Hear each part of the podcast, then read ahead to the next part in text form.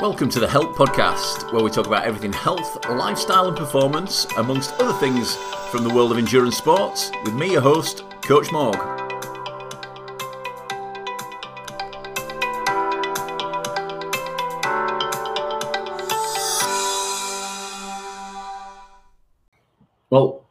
Welcome to episode three of the uh, Health Podcast. So that's Health, Lifestyle, and Performance Podcast.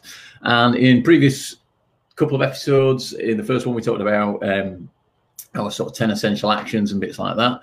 Last week was all about health and fitness tracking and things like that, particularly looking at heart rate variability.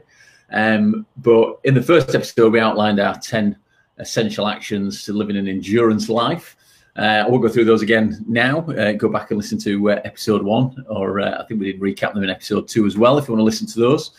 Um, but one of the key ones on there was sleep. All right, so um, we're gonna have a little bit of, a, or I'm gonna have a little bit of a ramble about sleep. Um, something that's really dear to my heart. Anybody who knows me will know that I'm uh, pretty good at sleeping, and uh, I think the best phrase I've ever termed was someone once told me that I was uh, I could sleep on the back of a galloping hedgehog. Is probably the best way to put it. Um, so um, I'm pretty sure Beverly, my partner, will say that I am uh, a bit of a master at getting uh, getting the sleep in. Um, that said, it's not always been the case. Uh, I have been through uh, situations, uh, particularly when I was poorly a number of years ago, when um, you know very much linked to that was my sleep pattern was absolutely terrible, and um, so I've had the experience of both sides of it. You know, uh, at the moment, I'm very, very pleased that my sleep is absolutely fabulous. Um, I've also faced challenges with my work, working very varied hours and things like that, which means that um, I sometimes struggle to get a, a good pattern of sleep. Um, but also, uh, more importantly, when I was poorly like that, yeah, really struggled to get quality sleep, which just exacerbated all the problems that I was having uh, with stress and with, uh, you know, my uh, cardiac problems I suffered. Uh, we'll probably talk about that more detail. My my medical history in, a, in another episode. I might even uh, uh, make that a single an episode about my medical history and all that sort of stuff. It is quite uh, vast and extensive, um, but a lot to be learned from it. Um, so we're going to talk about sleep today, like this, and again, it is something very close to my heart. Um, one thing I've learned through all my years as um, you know in different jobs that I've done um, in different careers, uh, but more so as a career as a coach, is that sleep um, is one of the key factors that we need to make sure that we uh, um, not only um, you know helps us with uh, peak performance, um, longevity. Believe it or not, you know if you want to live longer and live a longer, happier life like that, sleep is really really key to that um, but also other factors like you know um, things like weight loss you'd be surprised how much sleep can affect your ability, your ability um, to lose weight if that's one of your goals. Now, I know a lot of people do sort of go through that battle of trying to sort of um, lose weight and uh, um, you know keep the keep the pounds off like that. And it is a key factor that if you if you're not getting good quality, um, adequate sleep, um, that's volume and quality of that sleep is that actually you will always seem to struggle um, to shed the pounds. Um, if you're getting great sleep, you probably find that the pounds or your body will look after itself um, quite well. So achieve that one thing. Uh, one of my favourite words is homeostasis, where the body um, tends to look after itself, um, and it will, uh, you know, find its balance. But if you're not getting that sleep, um, it's gonna it's gonna have a negative impact on on those things. So, um, key fact though, modern life we don't tend to get enough sleep, unfortunately. And that's one of the key things. So, um, different factors affect it. I know personally, one of the things, um, you know, obviously we're in this current lockdown situation, so everything's online, which has been great for my sleep. But normally, when we're uh, running pool sessions and training sessions at different times of the day, you know, there's, there's instances where you know I might not um, uh, finish work or get home till sort of after 11 o'clock at night or get settled down or into bed even before midnight but i could be then up the following morning really really early for a, an early morning session. So you know very difficult to get that sort of consistency sometimes from, from, for myself and that is one of the sort of the key the key factors. Sleep is very much kind of like a time for recovery. Um, it's when the body really does its kind of its thing of sort of healing. Um, hormones get released um, to sort of repair and strengthen the body. Um, you know, not alone, you know, human growth hormone uh, is, is one of those key hormones like that. That gets released during sleep, which helps the body repair. You know, it's a time of repair. Um, your immune system kicks in whilst you're asleep like that. So, you know, those white blood cells really sort of ramp up into into top gear and start sort of like fighting any infections or anything that's going on or anything that's trying to attack the body.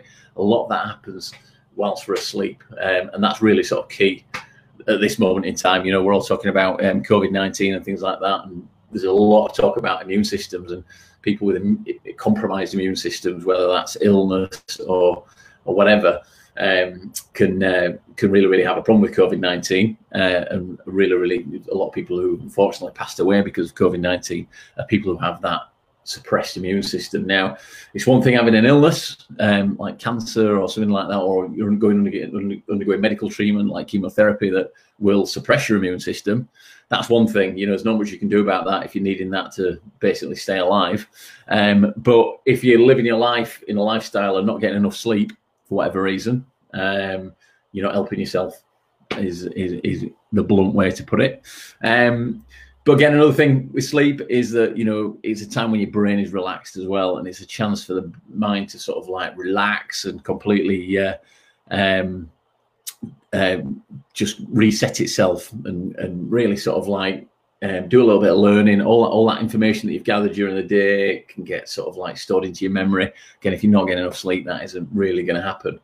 Um, so really, really key is, you know, I can't stress enough that it's the time where your body is going to repair, reset, and get ready for the next day or whatever you've got lined up for the following day. Um, so getting that essential sleep is really, really key. And we're going to talk through some bits about how sleep works and things like that during this podcast, but we're also going to sort of talk about, well, I'm going to give you sort of some of my top tips um, of how to uh, really uh, um, make sure that you get um, a decent night's sleep. Um, things that you know we've tried and things like that, and things we've done. Nothing too complex or anything like that, but you know there might be one or two things that you know you, you might ask yourself the question, yeah, I'm not really particularly good at doing that, or you know I do that and no wonder I'm not I'm struggling to get a decent night's sleep, sort of thing. So um, again, one of the, some of the benefits there, like strengthening, body repairing, all that kind of stuff, immune system, um, going to work, really, really key. Obviously, on the flip side of that, um, if if you're not getting decent sleep, some of the negative effects are actually, you know, quite quite unbelievable, really. Um, going back to that original point about weight loss, you know, if you're someone who's like trying to, you know, shed that few extra pounds, or you know, like just wants to sort of um, trim up a little bit. Um, you know, not that we can get to the beach, but you know, if you wanted to get that beach body ready for the summer, um, or I think we should rename that. I think we'll call it the uh, the backyard body. Uh, that's all we can really uh, look forward to at the moment. Um, if you wanted to get that, is you know, if if you're not getting adequate sleep, it will affect the way that your body processes and stores carbohydrate. Particularly if you if you're taking it more carbohydrate than you need, like that, pretty much um, because a lack of sleep almost acts like a little bit of a um, a stressor, you're probably going to find that um, a lot of those calories and those carbohydrate, your body's going to go right. You know, we're going to need this energy at some point, and it's going to whack it all into storage. aka it's going to turn it into fat and it's going to pile on where you don't want it. So you're not going to get that backyard body that we're talking about. Um, linked to that, very much affects um, you know your home you alters your hormones that deal with um, appetite and metabolism, sort of thing like that. So lack of sleep, you know, generally will make you more hungry. So you become you'll become hungry, um, um, and your metabolism, like I say, will probably operate more in a stress function. So it actually looks to store um, calories rather than actually, uh, you know, um, sort of help you burn calories. So again, fat metabolism uh, during a good night's sleep is you know that's where it happens. You know if you if you want to metabolize fat if you've say been out running and something like that and you've sort of depleted your muscles i've been out and done a nice sort of nine miler run today like that. Yeah i've had something to eat you know functioning. But um, when i get in bed tonight um, as long as i have a really if i have a really good night's sleep um, my body will go into that process of going oh you know Morgan's got a little bit of excess there, a little bit in storage. Um, actually, we'll use some of that and uh, grab hold of it and start um, turning that into uh, resynthesizing that into glycogen to restock my muscles and help everything grow and, and be stronger. And you know, rather I'd rather that excess, that little bit of spare tire, goes into uh, being turned into you know stronger muscles, a, a rejuvenated um, body, rather than actually. Uh, you know, if I'm having a terrible night's sleep and got lots of stresses and stuff like that, um, my body sort of sticking even more into storage. That's not what I want. Um, seem to be doing all right with it at the moment. Um, shedding a bit of weight um, during this lockdown period. I'm quite pleased with that. Again, we might have a little bit of a chat around that. Um, one of our guests, hopefully coming up in a couple of weeks, um, is a, a, nutritionist who uh, will uh, tell us all about it and how uh, I'm sure he'll probably link a lot of what he talks about to sleep and diet and things like that, how it can have a big impact on uh, uh, how you uh, you know your sleep how it can have an impact on how your body uh, deals with that metabolism and uh, um, deals with st- you know storing or not storing carbohydrate and you know turning into fat and stuff like that. So another big thing um, psychologically. Um, and again, one of our uh, guests in the future, hopefully, is uh, a psychologist that we're going to get on board. Um, it can have a massive impact on mood, concentration, you know, memory, uh, productivity, and things like that. You know, we talk about brain fog. I don't know if you, uh, I'm pretty sure everyone's experienced that moment where you sort of go to work in the morning or just having a day where you've had a really bad night's sleep and just nothing goes right. Um, and that is a consequence of poor sleep, like that. If the brain hasn't had a chance to reset, to rejuvenate, to settle down, to process all the information from the day before, there's a good chance you're going to you're going to wake up with that sort of brain fog because you know poor sleep will impact on that. Um, one thing it will do as well, poor sleep, is increase your stress hormones. Um, so there's a hormone particularly called cortisol, uh, which is a stress hormone. Um, we talked a little bit about last week uh, on the podcast about fight and flight mode. That's where your body releases cortisol and you know um, pumps blood to where it needs to be to sort of like run away from something, to fight something, or to concentrate on a stressful situation. Um, obviously, poor, a poor night's sleep will, will increase, um, you know, um, levels of, uh, of cortisol, which is not a great thing. Uh, not long term. If, if you're in a cycle of really, really bad sleep over an extended period of time, um, as we'll talk about in a minute, um, it can really sort of lead to some sort of very negative effects. And once you get in that cycle, actually, from a health perspective, it can be really, really detrimental. And again, my own personal experience of that. Um, so, stress, all that comes into it. Long term, that can lead to things like hypertension, heart problems, you know, like irregular heartbeat. That's something I've suffered from in the past. Um, not a nice experience. Um, it's not a nice experience having to have it reset. I can tell you that if you want to uh, be on the wrong side of a defibrillator, that's uh, a way to go about it. And then very much linked to poor sleep quality. So obviously other things going on, but it, you can sort of start seeing now when I'm talking about this that you know, you know, you know problems with you know um, your diet, you know, sleep not helping you metabolize food or, or you know lose weight, so you end up with weight gain and things like that. It all leads into a bit of a cycle of you know irregular heartbeat, and hypertension. It's all a bit of a downward spiral, let's be fair. Um, linked to that, again, compromised immune system. I mentioned it earlier on, like that. Um, it can lead to uh, your immune system uh, sort of going on a downward trend. That's the last thing you want. Again, particularly in these times where uh, there's things like COVID 19 sort of firing around. So, um, again, you know, we talked about the food sort of thing, gaining weight, elephant in the room, sexual dysfunction. It's been linked to poor sleep patterns, like that sort of thing. Um, you know, um, it's not something we like to talk about, but it could be a consequence of, uh, really, really poor sleep. Um, obviously, uh, we talked about um, longevity, premature aging could be a sign of it. So you know, that whole thing. It's one thing sort of getting up in the morning saying I've had a rubbish night's sleep and I've got bags under my eyes and things like that. But um, you know, um, you know, that is that's a sign, you know, that you're looking old, premature aging, saggy skin, bags under the eyes, you know. But you know, it's one of those. It's a bit of a joke, isn't it? Don't worry, someone will sell you a cream for that. Um, so you can get, um, you know, um, don't have bags under your eyes. You know, um, you know, just put this cream on it; it'll tighten it all up. Um, you know, rather than buying the cream, let's focus on having a good night's sleep and trying to get, you know, get get a decent night's sleep for whatever reason. Um, and really, really sort of going into sort of final bit of sort of negative effects of what can happen of uh, poor sleep is just talking about this downward spiral. You know, I've, I've reeled off this list of right terrible things that can happen if you don't get a good night's sleep. Again, you know, this is talking about if you if you're having poor sleep for prolonged periods of time. Um, but you know, think about um, you know the long term effects of all those things. You know, like obesity, stress, you know, hypertension, hormones like that. You know, we're talking heart disease, certain types of cancer like that. It's all going to contribute. You know, suppressed immune system. You know, it really is long term poor trends of poor sleep is something. If you are someone who's in that, it's something you really need to look at and uh, have a think about. And different things might be causing that poor sleep, but there are certain things that possibly you might be doing or might not be aware of that hopefully we'll highlight on this um, on this podcast a little bit. Again, we're not going to go into too much detail. It's just a little bit of, of knowledge that we can share with you, um, but might just help you. Might just trigger you if if you are having poor sleep.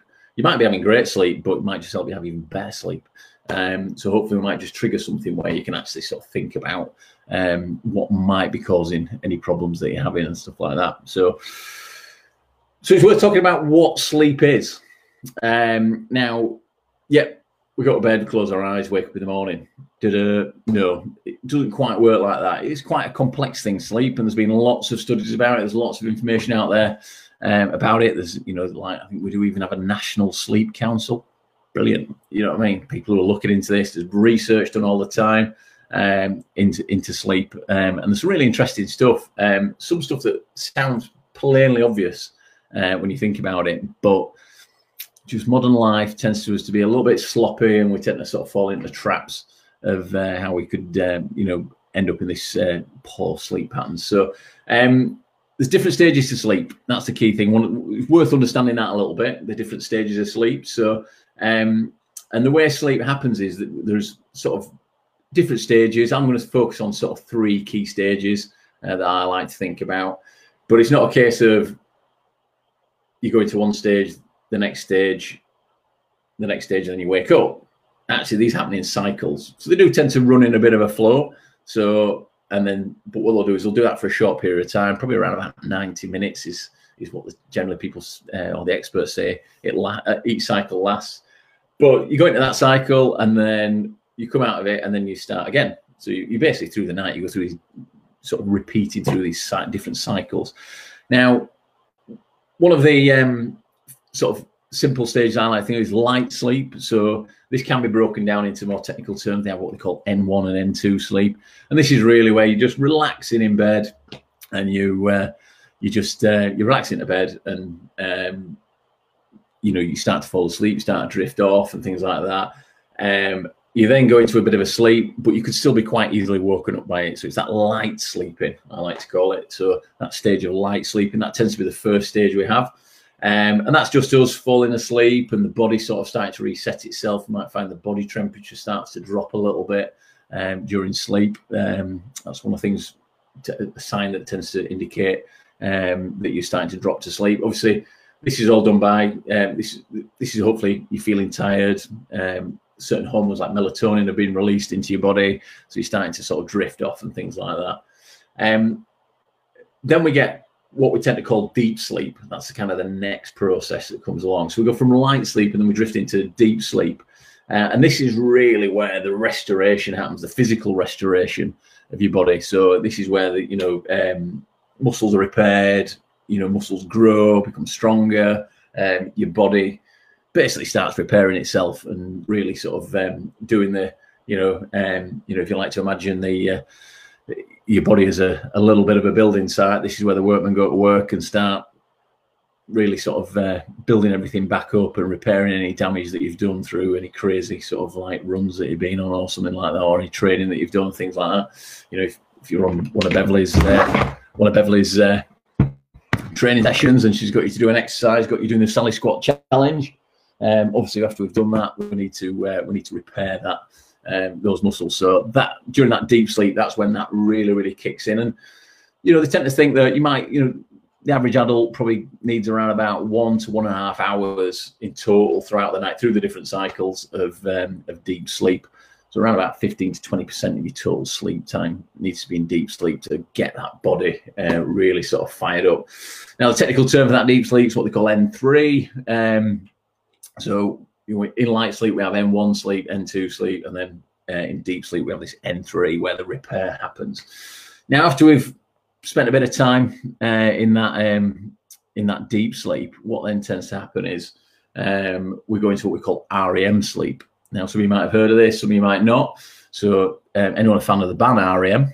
All right, this is where their name comes from. Rapid eye movement is what the uh, um, uh, the t- what REM stands for. So the t- the term there is REM sleep. This is where the, everything to do with memory um, and the brain. This is where the brain function, and it's called REM because as you're asleep and you've got your eyes closed, actually your eyes do tend to sort of move rapidly uh, behind your eyelids uh, whilst you're sleeping. And this is the point where everything that's happened the previous day, your body starts to really uh, uh start processing that everything emotionally, um, anything you know, you know, memory, and it's where you dream. So something might have happened to you the previous day, um, you or some sort of memory that had been triggered during the previous day might actually. Um, um, start. This is where it gets processed. So the classic one being is, you know, if you're um, um, if you've been watching a horror movie just before you go to bed, you know, there's a good chance you're going to dream. Uh, your body's going to start processing that imagery of that horror movie and you're going to have nightmares, sort of thing. You know, that's that classic sort of thing. But another instance of this, if anyone's got a dog, uh, for example, um, and your dog's asleep, you know, on, on the floor or on the couch, depending on where, where your dog sleeps, um, but you'll see this crazy thing they do where they start whimpering and they start like flicking the legs and, and, moving the legs around and stuff like that. That's basically a dog, you know, in rapid eye movement sleep. So they're basically dreaming about what they've done earlier in the day. They might be chasing a rabbit, they might be uh, uh, chasing a ball or doing something like that. But they're just reliving that that dream. It's when you have a dream, so it's it's your dream state. But it's really really important is REM sleep um, for you know um, processing all that information. Um, and basically, it's important for you know learning and creativity. Um, and they reckon that the average um, average adult should get around about one and a half to two hours worth of this a night. Again, not all in one hit, as cumulative through the different sort of cycles that you go through. Um, again, around about 20 to 25% of your total sleep. So you're probably looking your light sleep stages, around about 50% of your total sleep um, your uh, um, your deep sleep around about sort of uh, 15 to 20 percent, and then your REM sleep 20 to 25 percent. Now, we talked last week about fitness tracking and tracking your sleep. Um, like I say, I'm a bit of a geek. I use things like this, like the Oura Ring. Um, just get that up there, um, which tracks my sleep pattern. So it looks at things like um, my heart rate, my heart rate variability whilst I'm asleep, tracks my movement and things like that um, which can and using an algorithm, it determines the quality of sleep out and actually quite accurately detects, you know, the different states of sleep, sort of thing. My Garmin does it as well. Um, that has a sleep function on it. So again, if you're really interested in these different stages of sleep and whether you're getting enough of them, um, some of this technology that's out there is absolutely brilliant. Um, you know, um, and it will tell you how much you've got and if you've not had enough of each each sleep cycle. So you might have had a great bit of deep sleep and you've had a great loads of light sleep, but actually if you're not quite getting enough REM sleep, it's possibly a sign that something's not quite right there. Again, it's all about setting a baseline and sort of working out how you know once we've got that baseline, can we make that better?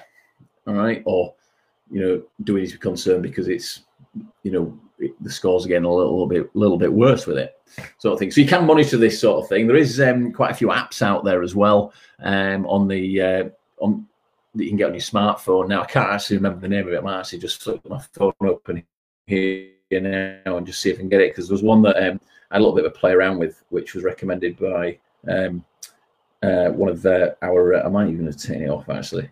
uh, to save some space on my phone. But um, I'll have to put it in the uh, show notes for that. But basically, uh, one of our uh, athletes who trains with us, one of we also a member of our crew down at the Blue Lagoon, Nick.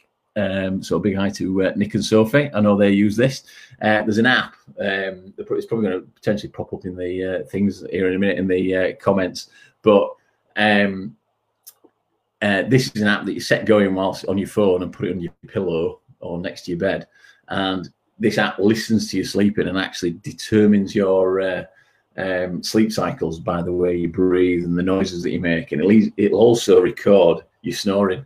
Uh, I think, and that's why I had to go with it because I thought it was really interesting. Because I've always been told by my partner Beverly that um, I'm snoring, um, and I, course, naturally, I don't believe her. Me snore, never like that. So um, I actually used it to record me snoring. It's quite funny that when you pick it up in the morning and uh, like this, and it goes, "You've snored so many times through the night," and each one's being recorded, so you can listen to yourself back and maybe sympathise a little bit with your other half uh, because you do snore.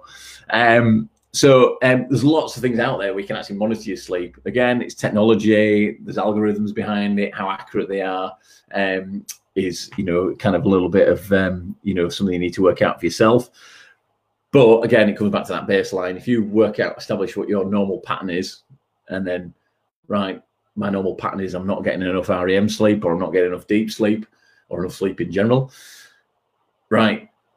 How do I improve that? And you can play around with different strategies to try and improve your uh, your sleep quality. Um, again, this is, sleep is about a combination between quantity and the quality of your sleep sort of thing. So we need to get both those factors in there.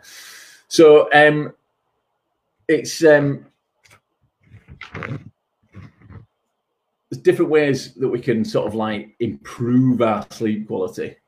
Now, um, one of the sort of key things, we've got a little bit sort of like my sort of top tips here, but one of the first things I want to talk about is, uh, which is something I found particularly uh, beneficial, is thinking about um, um, how basically our bodies are designed to work through a bit of a rhythm. Um, so basically, um, naturally, um, we're, we're affected by light. So best way to describe this is the best way to describe it is regards to sleep, my sort of top tip will be to embrace the light and the dark. Right. Now, what I mean by that sounds like something out of Star Wars, that it? You know, the dark side and the light side and all that sort of thing.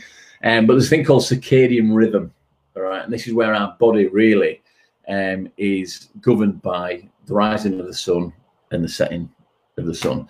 Now, if you think about the natural world, you know, the birds start tweeting at first light, they start roosting at last light, sort of thing. So it's a similar sort of thing. You know, we're still animals, um, but modern life has allowed us to over overrun that. Whereas, you know, at one point in history, we didn't have electric lights or light much lighting. So as the light dropped, you know, the, the, light in which we were immersed dropped. But now, we obviously, from society, we can just flick a light switch on. We can have as much light as we want. Now, one of the problems with that is, um, particularly blue light, which comes from things like computer screens, your phone, things like that. It what it actually does is it actually um, um, suppresses the release of melatonin, which is the um, hormone that basically makes you feel sleepy and, and puts you into sleep mode. Um, but as well as um, uh, sort of um, stopping the release of that, um, it can also sort of like stimulate cortisol, which is the stress hormone. So you see where we're going here, like that. So rather than getting the hormones that are going to put you into this restoratively fantastic sleep, you're actually kicking that out, and you're actually risk of sort of really kicking uh, kicking in with some stress hormones. Uh, so the whole thing of you know, as the light, you know, and summertime's coming, so that means you're gonna have a longer day. So what I would say is, you know, in the summertime, it's probably fair to say less sleep, you know, and scientists have sort of studied this and kind of going, you know what, have less sleep in the summertime because there's more uh, sunlight. In the winter time, get more sleep, sort of thing. Uh, go to bed earlier. But again, life doesn't quite work like that. It doesn't matter whether it's summer or winter for me. I've still got swim sessions that finish, you know, 10 o'clock at night, sort of thing. So I've still got to be there to do them. But one thing we can help to do that is try and avoid uh, in the time leading up to going to sleep, avoid that blue light um, stimulation from phones. Now, if for any reason you've got to have your phone or you've got to be at your computer late and things like that, there are um, functions that you can install on there. So some of you might have heard. I know I use Apple devices, so I use a Mac computer. I use um, an iPhone, and there's a great function on there called Night Shift. I'm pretty sure the other phones have a similar thing, which basically takes the blue light out, so your screen goes kind of like a a bit of a sort of amber, sort of more of a sort of softer light hue to it, and that helps a little bit. That stops um, your uh, stops your um, help you know stop that effect of blue light, reducing your melatonin release.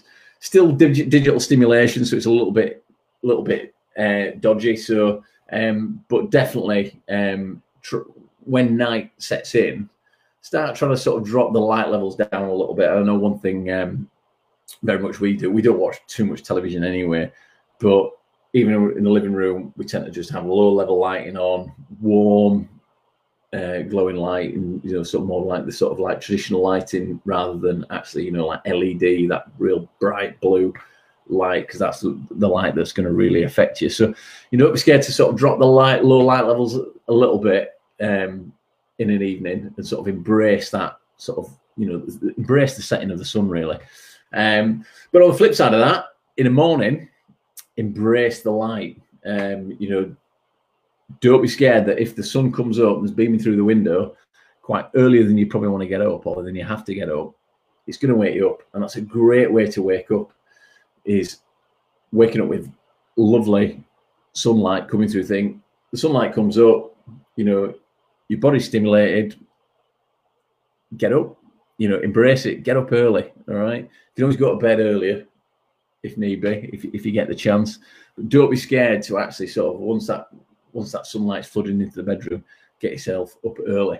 Now, there is um, some great stuff that you can do. Um, some great things out there. Some lights called Lumie. I had one of these quite a number of years ago. Which um, obviously nowadays we just let the, the light flood into the bedroom and wake us up. So we tend to get up quite early at this time of year. But even in the winter months, a great way to wake yourself up is with one of these natural um, light lamps. So it's a bit like an alarm clock. And basically, what will happen is it'll basically just start um, uh, start to glow and glow, increase the glow like a sunrise um, as you get up. Um, um, as, as sort of roundabout, you can set it different times. I think I used to have it set for 20 minutes before all you needed to get up. And basically, you know, even without an alarm going off, um, by around about 15, 20 minutes later, from the time I set it to start working from, I'd be wide awake. Like a natural way of waking up. So we're actually designed to wake up with uh, natural light being the stimulus for that. Um, like I say, just like the birds, um, you know, use you don't be scared to let that light dictate. And again, in winter, um, you know, yeah, you might need to be up before before it uh, gets light. But certainly, if, if, you're someone who finds waking up with natural light really, really beneficial, that natural way of waking up, um, certainly worth looking into those lights. I think, like I remember the one I used to have was called a Lumie light. Again, I'll probably put a link in the uh, um, in the in the bottom in the bio below the uh, the podcast. If anyone's interested in that, I've not got any uh, affiliations to Lumie or anything like that. So, but um, certainly, uh, I found one of those beneficial in the past um, to certainly help wake up. So again, brace brace the light in the dark. All right, don't be scared to, if you can, if it help, if, if, if you've got the opportunity. Once the sun starts setting, bring the light levels down and start um, you start winding down for the night like that. It certainly will help you get a better night's sleep. Let that natural release of melatonin kick in. Um, again, don't be scared to embrace that stimulation of uh, being woken up by the sunlight in the morning. Um, you know, trying to avoid it, trying to bury yourself under the covers um, you probably not benefit as much as actually just going, you know what, I'm going to get up, I'm going to, I'm, I'm awake now, let's get out of bed and uh, face the day, sort of thing. So, um, when it actually comes to the process of sleeping, um, sort of top tips from me, really. Um, number one is prepare. Prepare for sleep. Uh, again, we just talked a little bit about this already. You know, relax and wind down. All right, before bed don't be sort of coming straight off something really, really stressful like that. You know, um, again, difficult to train quite late. Those swimmers who swim here late on a night, you know, probably coming from the swimming pool really fired up like that sort of thing. But if you've got a chance to just wind down and just sort of settle down, even if it's just half an hour, 45 minutes before you actually sort of jump into bed, just let everything settle down. Um, as part of that, though, try not to eat too late. Again, those who are coming from uh, swimming quite late, I know a lot of you sort of want to eat after swimming because you're quite hungry. Um, but try and think about what you're going to eat. Try not to um, eat anything too heavy because obviously that's going to create digestive stress. So it's basically your body's going to be sort of like distracted and, and trying to focus on focus on that. So light bites, you know, something nice and simple, something healthy, um, but something that's not going to put too much stress on your digestive system uh, would certainly uh, working. Those who swim with us at Tadcaster Swimming Pool, so you know, I wouldn't go be swinging by the local uh, kebab shop or anything like that on your way home from swimming, like that. Just get home, have something nice and light. If, you, if you've got to eat just before bedtime, try and stretch out the amount of time before bedtime that you eat, but eat some, try and eat something light and sensible. Again, we just talked about avoiding digital stimulation. You know, um, we well we watch very little television anyway but we don't have a tv in the bedroom all right? Bedroom. If you can avoid it don't take your phone into the bedroom or any sort of devices your laptop or anything like that. Again we're all a bit of a you know guilty of it every now and again like that but you've got to bear in mind that digital stimulation just before you go to sleep is going to have an impact. Um, so all of this is really about you probably do it just be aware of the effect that you're gonna have, that it's gonna have. And if you are one of those people who does that, you know what? Have a, let's have a little bit of an experiment. Let's have, you know, say right for the next five nights, I'm gonna put my phone down an hour before we go to bed. I'm not gonna look at it. I'm gonna do something different. I'm gonna read a book.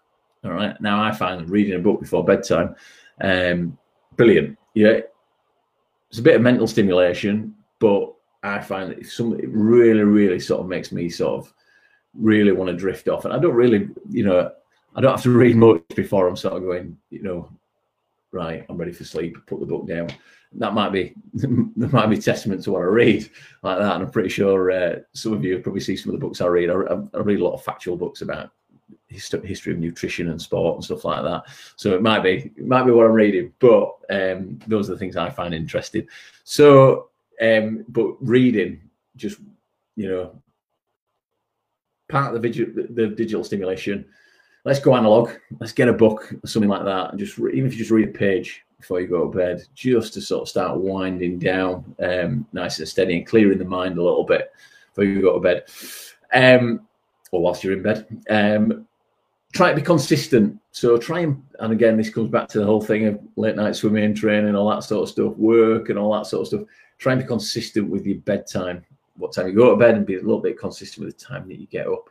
Again, I've just talked about sort of like following the um, the circadian rhythm sort of thing. So again, if you can't sort of like go start going drift off to bed when you start the light starts setting and you're not getting up with the light, just still try and keep a nice sort of like um, a real nice sort of like consistency within the time that you go to bed and the time that you get up, and that will all contribute to it. Um, some I really, really sort of struggle with. Um, again, you know, some mornings I'm up crazy o'clock to uh, go swimming, tr- coaching down the pool the following night, or you know, or late that evening. I could be uh, still uh, coaching till late, so I really, really struggle with that, and I know it does have an effect, and that's why during lockdown I've had some amazing night's sleep, um, and I've really noticed the difference because I've not been doing those sort of crazy shift patterns and stuff like that. But that's the nature of my job. But doesn't mean that I can't um, do my best to get a really, really good night's sleep. If I can't control the consistency, what else can I control? That's the thing that I look at. Um, may sound obvious, but try and avoid alcohol. All right. Um, I'm very fortunate again, very rarely drink, um, only sort of socially every now and again. But even that, just glass of red wine in an evening is absolutely fine. But just make sure you try and have it a little bit earlier in the evening and give yourself space of time before you uh, go to bed. A glass of red wine might be just enough to relax you a little bit and stuff like that. But goes without saying, if you're necking a load of ale um, or uh, wine before you go to bed, it's really going to have an impact on your sleep. It might, you might go, it'll knock me out, and I'll have amazing. You might feel like you've had an amazing night's sleep because you've been unconscious due to the alcohol, but the quality of the sleep that you'll have uh, under the influence of alcohol will not be particularly good, sort of thing. So just think, you know, something to consider. I'm pretty sure I'm, ho- I'm hoping a lot of people listening to this um, will not be uh, the kind of people who go out there and uh, slay a load of ale and then uh, and then heads off straight to bed, sort of thing. Um, obviously, again, we'll probably talk about when it comes to nutrition. You know, um, if your body's trying to clear all those, uh, um, all that alcohol out of your system, anything else you've eaten, that kebab on the way home from the pub, straight into storage. Final bit, really want to talk about, and this is kind of like the key um, thing for me that I found that's been really, really beneficial, um, is I like to call it creating a sleep sanctuary. Now, these are really, really simple stuff. Again, might sound really, really obvious, but again, it's something to ask you a question. Um,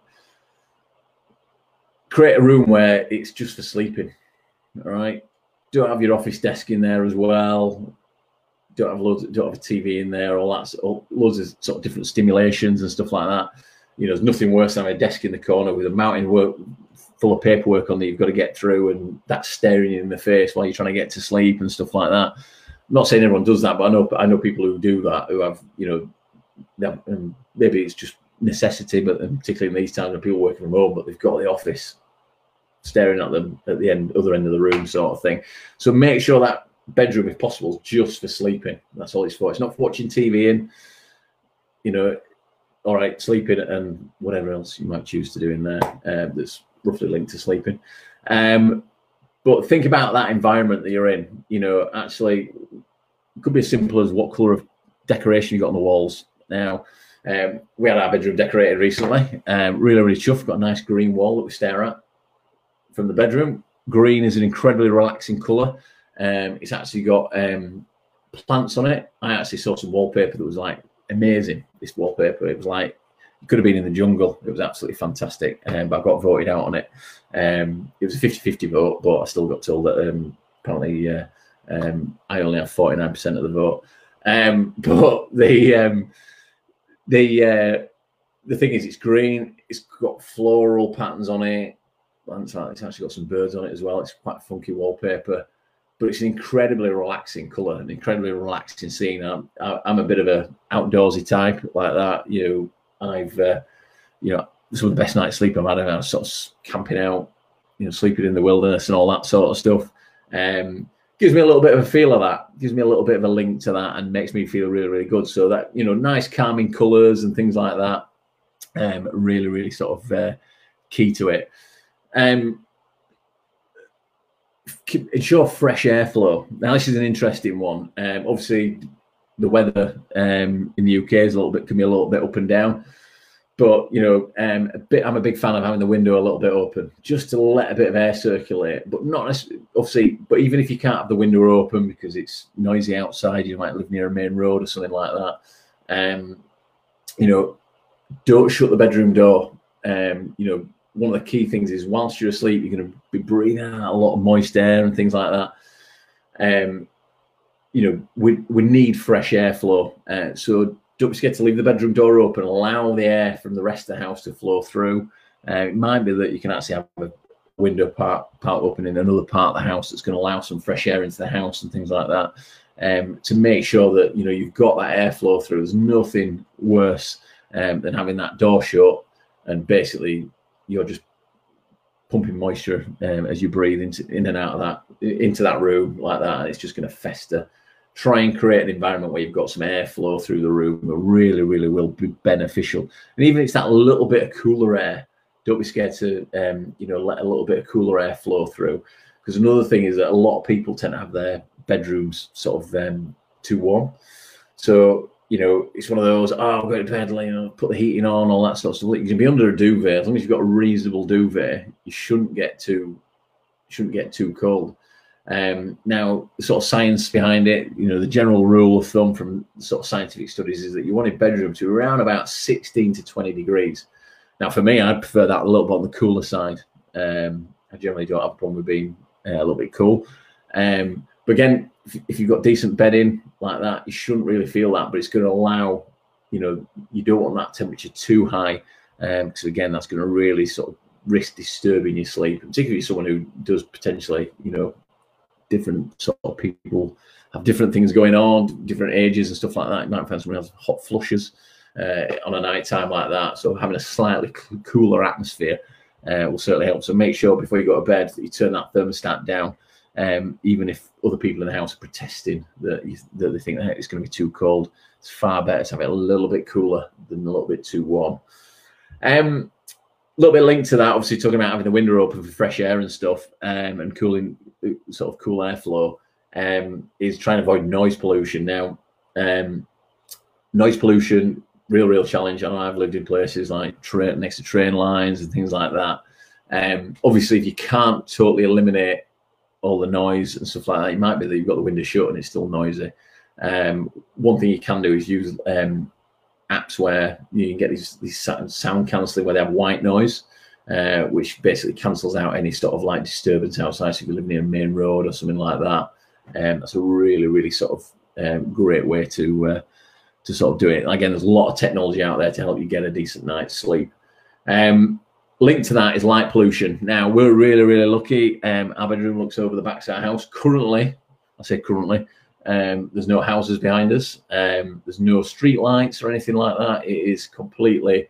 Um, we can look out into the night sky and uh, it'd be completely pitch black. The only light coming in there will be from uh, light from the sort of moon and the stars sort of thing. It was absolutely brilliant. It's fantastic. So we can, uh, when it's dark, it's dark like that. We do sometimes, you know, most nights we don't even actually close the curtains.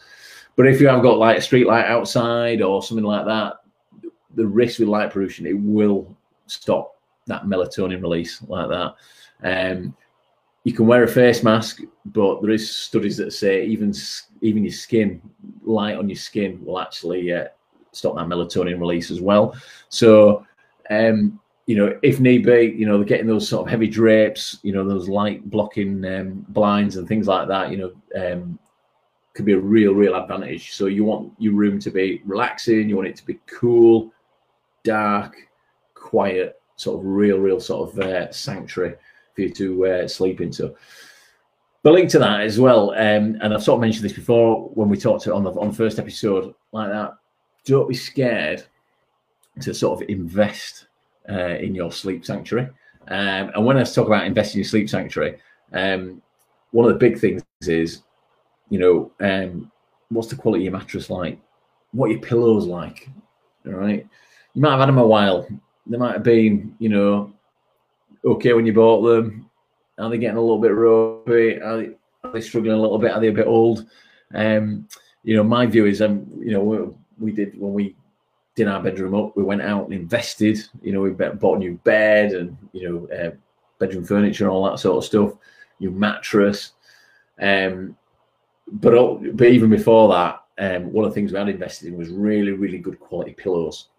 Now I came home. Uh, some of you might already know this story. I came home from shopping one day, and it was very much off the back of doing some research on sleep and uh, listen to a couple of podcasts and stuff uh, of people I follow and some of my colleagues from the Primal Health Coach Institute out in America, um, particularly Brad Kearns. Um, fantastic bloke. There's some fantastic podcasts about all crazy stuff about health and living. But one of the big ones, they mentioned this type of pillow, uh, and it's called a, a Dun, Dunlop pillow. Dunlop pillow. Dunlop pillow, I think is the way you pronounce it. I'll put a link uh, down below. Um, but that um, those pillows, um, they're a latex pillow, so like a natural latex pillow.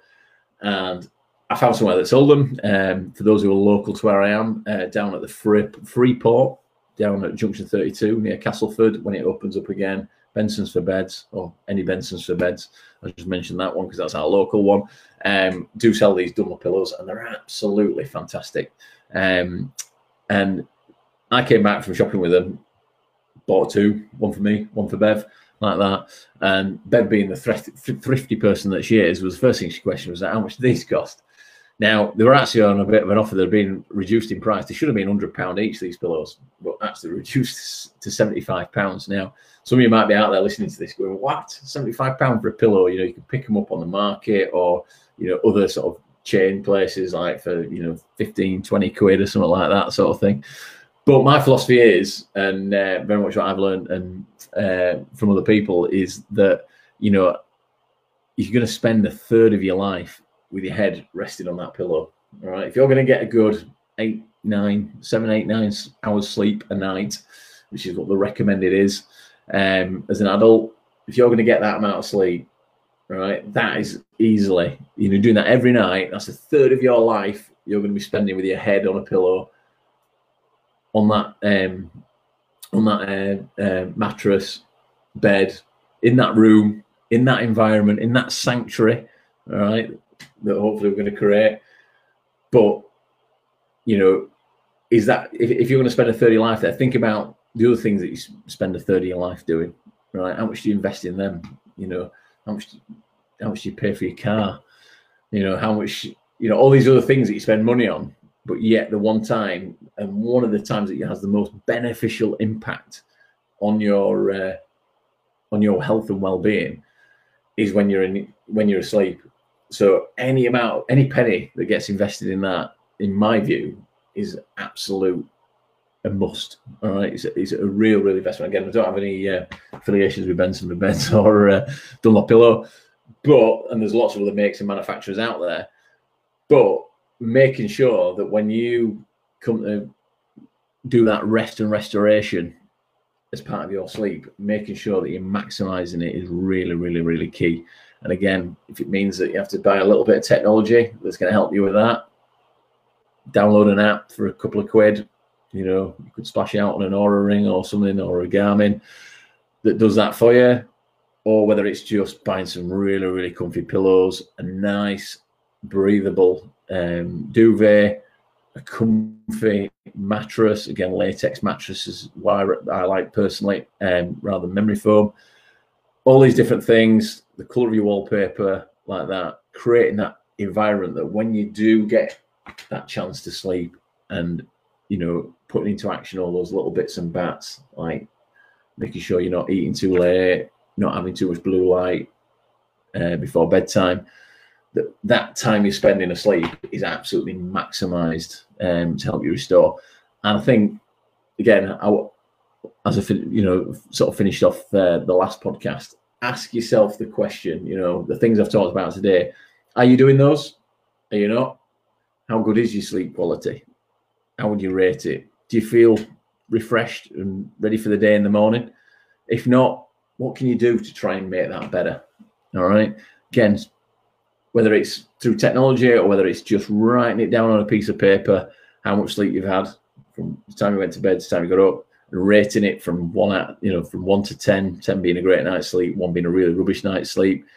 Set that baseline and start experimenting start experimenting with sleep.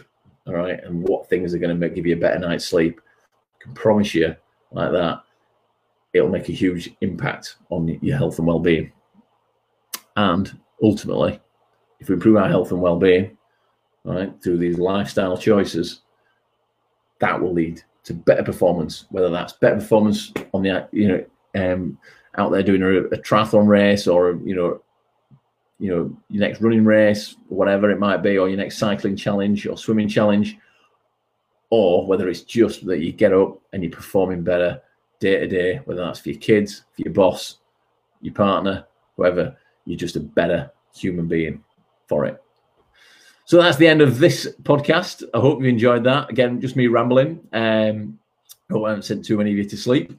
Um, what I would say is keep an eye out uh, for the next podcast. Um, again, we're going to start bringing in some quite interesting guests. Some guests you might not sort of uh, really associate with this kind of thing, um, but certainly people who can contribute to help you living a healthier lifestyle um, and uh, improving your performance. So I hope you enjoyed that, and uh, we'll look forward to seeing you soon. Take care.